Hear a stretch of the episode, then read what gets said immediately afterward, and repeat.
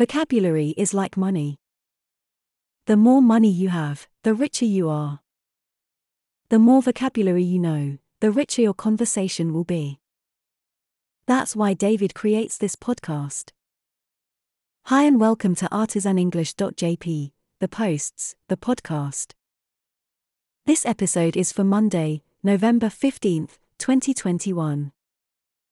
Our topic today is typecast.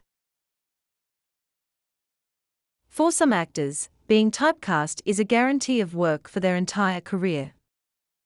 For others, it is the death knell for their future acting prospects. When an actor is typecast, they are always given the same type of role to play either because they do it so well or are physically suited to that part. Last night, Rambo, Last Blood, was on TV here in Wakayama.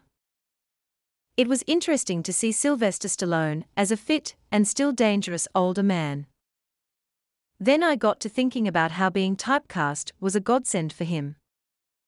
In a movie, Stallone could never be cast as an office worker or some other white-collar job. Sylvester Stallone is Rambo, and Rambo is Sylvester Stallone, and no other actor could play that role.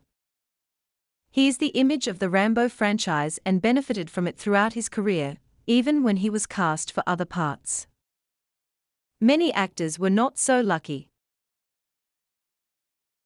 I'd like to interrupt you for a few seconds to remind you to like or follow ArtisanEnglish.jp on social media.